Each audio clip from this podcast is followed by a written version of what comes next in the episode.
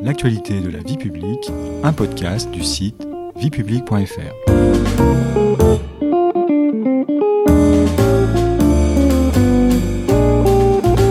Bonjour à tous, bonjour Patrice. Bonjour Stéphanie. Depuis le 1er janvier 2022, la France préside pour six mois le Conseil de l'Union européenne. À cette occasion, notre podcast L'actualité de la vie publique vous propose une nouvelle série consacrée à l'Europe. L'Union européenne, ça peut vous paraître compliqué et lointain, mais grâce à cette série de trois épisodes, on va vous aider à y voir plus clair, à mieux comprendre comment fonctionne l'Europe et ce que signifie aujourd'hui être un citoyen européen. Au sommaire de ce premier épisode, l'Union européenne, qu'est-ce que c'est? Première question, Patrice, comment peut-on définir l'Union européenne? Pour dire les choses simplement, disons que l'Union européenne est une association libre de 27 États européens, et non plus 28 depuis le départ le 31 janvier 2020 des Britanniques à la suite du Brexit. L'adhésion de ces 27 États à l'UE s'est faite par vagues successives depuis la création, dans les années 50, de la Communauté économique européenne, la CEE, e, qui réunissait alors six États fondateurs. Ces vagues successives d'adhésion de nouveaux États, c'est ce que l'on appelle les élargissements. Patrice, rappelez-nous quels étaient les six pays fondateurs? La France, l'Allemagne, l'Italie, les Pays-Bas, la Belgique et le Luxembourg. Et quel est le dernier pays à avoir rejoint l'UE Le dernier État qui a adhéré le 1er juillet 2013 à l'Union européenne est un pays des Balkans qui appartenait autrefois à l'ex-Yougoslavie, situé au sud-est de l'Europe, la Croatie.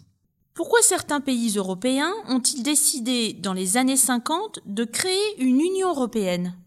L'objectif initial, poursuivi par ces pays, était, quelques années seulement après la fin de la Seconde Guerre mondiale, d'assurer la paix et la prospérité, c'est-à-dire le progrès économique et social, sur le continent européen, en bâtissant une union étroite entre ces peuples.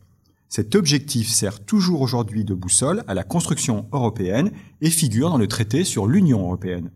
Mais alors Patrice, l'Union européenne serait un super État? Ce n'est pas vraiment cela l'Union européenne. L'Union européenne est une organisation politique vraiment unique dans le monde. Ce n'est ni un super État, ni une organisation internationale, comme l'ONU par exemple, ni une confédération d'États, comme peut l'être la Suisse, la Confédération helvétique, ni une fédération d'États comme le sont les États-Unis, les États-Unis d'Amérique. Ce qu'ont fait les États membres de l'Union européenne, c'est de transférer à l'Union une partie importante de leurs compétences, lui déléguant ainsi une partie de ce que l'on appelle la souveraineté.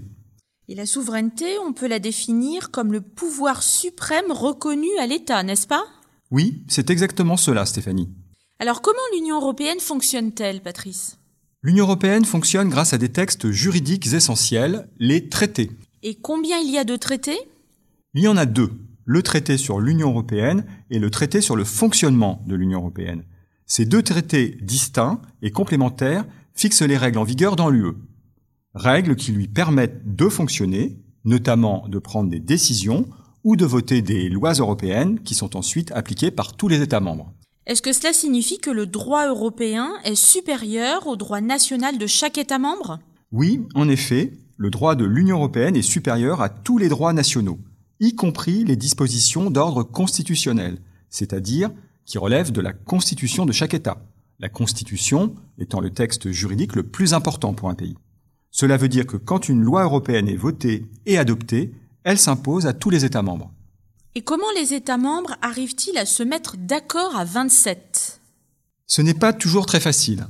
L'Union européenne est très diverse sur de nombreux plans, linguistiques, culturels, politiques et historiques. Cette diversité, qui a été amplifiée par les différents élargissements, rend le fonctionnement et la prise de décision au sein de l'UE particulièrement complexes. Pour que l'UE puisse fonctionner, elle a donc créé des institutions. Parmi ces institutions, il y en a trois qui sont des institutions clés. La Commission, le Parlement européen et le Conseil de l'Union européenne. Ces trois institutions sont chapeautées par une quatrième très importante, le Conseil européen. Bon là, ça se complique, Patrice. Dites-nous quel est le rôle de chacune de ces institutions. Ce n'est pas si compliqué, Stéphanie, vous allez voir. Le Conseil européen réunit les chefs d'État et de gouvernement. C'est lui qui fixe les grandes orientations politiques données à l'Union européenne. Revenons maintenant aux trois institutions clés. 1. La Commission européenne à Bruxelles. C'est en quelque sorte le gouvernement de l'Europe. Elle prépare les projets de loi qui seront soumis aux institutions législatives de l'UE, celles qui votent les lois. 2. Le Parlement européen à Strasbourg. Le Parlement européen à Strasbourg, Patrice, est la seule institution dont les membres sont directement élus par les citoyens européens, n'est-ce pas? Oui, c'est cela, Stéphanie, et son rôle est de contrôler l'action de la Commission et d'examiner les projets de loi. Ce rôle de législateur, c'est-à-dire qui vote les lois, est partagé avec le Conseil de l'Union européenne. Le Conseil de l'Union européenne est la troisième institution clé. Alors attention, il ne faut pas le confondre avec le Conseil européen. Oui, effectivement, le Conseil de l'Union européenne, c'est l'Assemblée représentant les États et qui réunit à Bruxelles les ministres en fonction des sujets à traiter. Le rôle du Conseil de l'Union européenne est le même que celui du Parlement européen. Il examine, amende et vote les projets de loi que lui adresse la Commission. Mais il y a d'autres institutions européennes, Patrice, qui ont un rôle important, même si elles ne participent pas directement au fonctionnement de l'UE, c'est ça? Absolument. On peut citer la Cour de justice de l'Union européenne à Luxembourg, dont le rôle est d'interpréter les traités et de garantir leur application, la Banque centrale européenne à Francfort en Allemagne, qui gère la monnaie unique, l'euro, et enfin la Cour des comptes européenne à Luxembourg, qui veille à améliorer la gestion des finances européennes.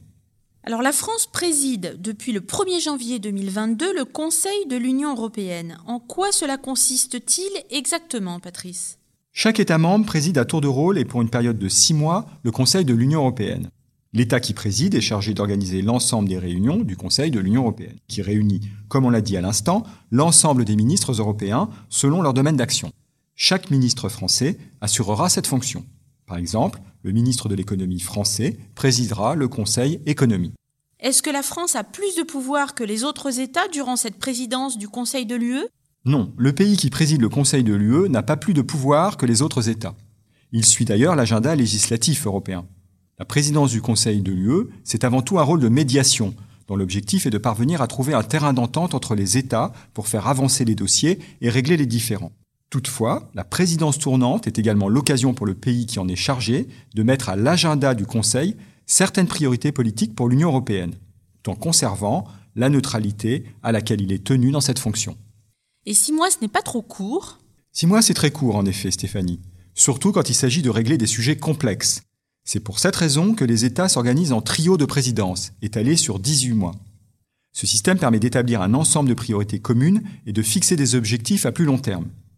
Après la présidence française, qui s'achèvera le 30 juin 2022, la Suède prendra le relais jusqu'au 31 décembre 2022, puis ce sera au tour de la République tchèque de présider le Conseil de l'UE au cours du premier semestre 2023.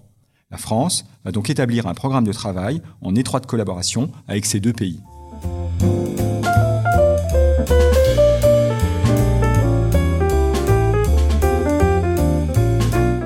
C'est la fin de cet épisode. Merci Patrice.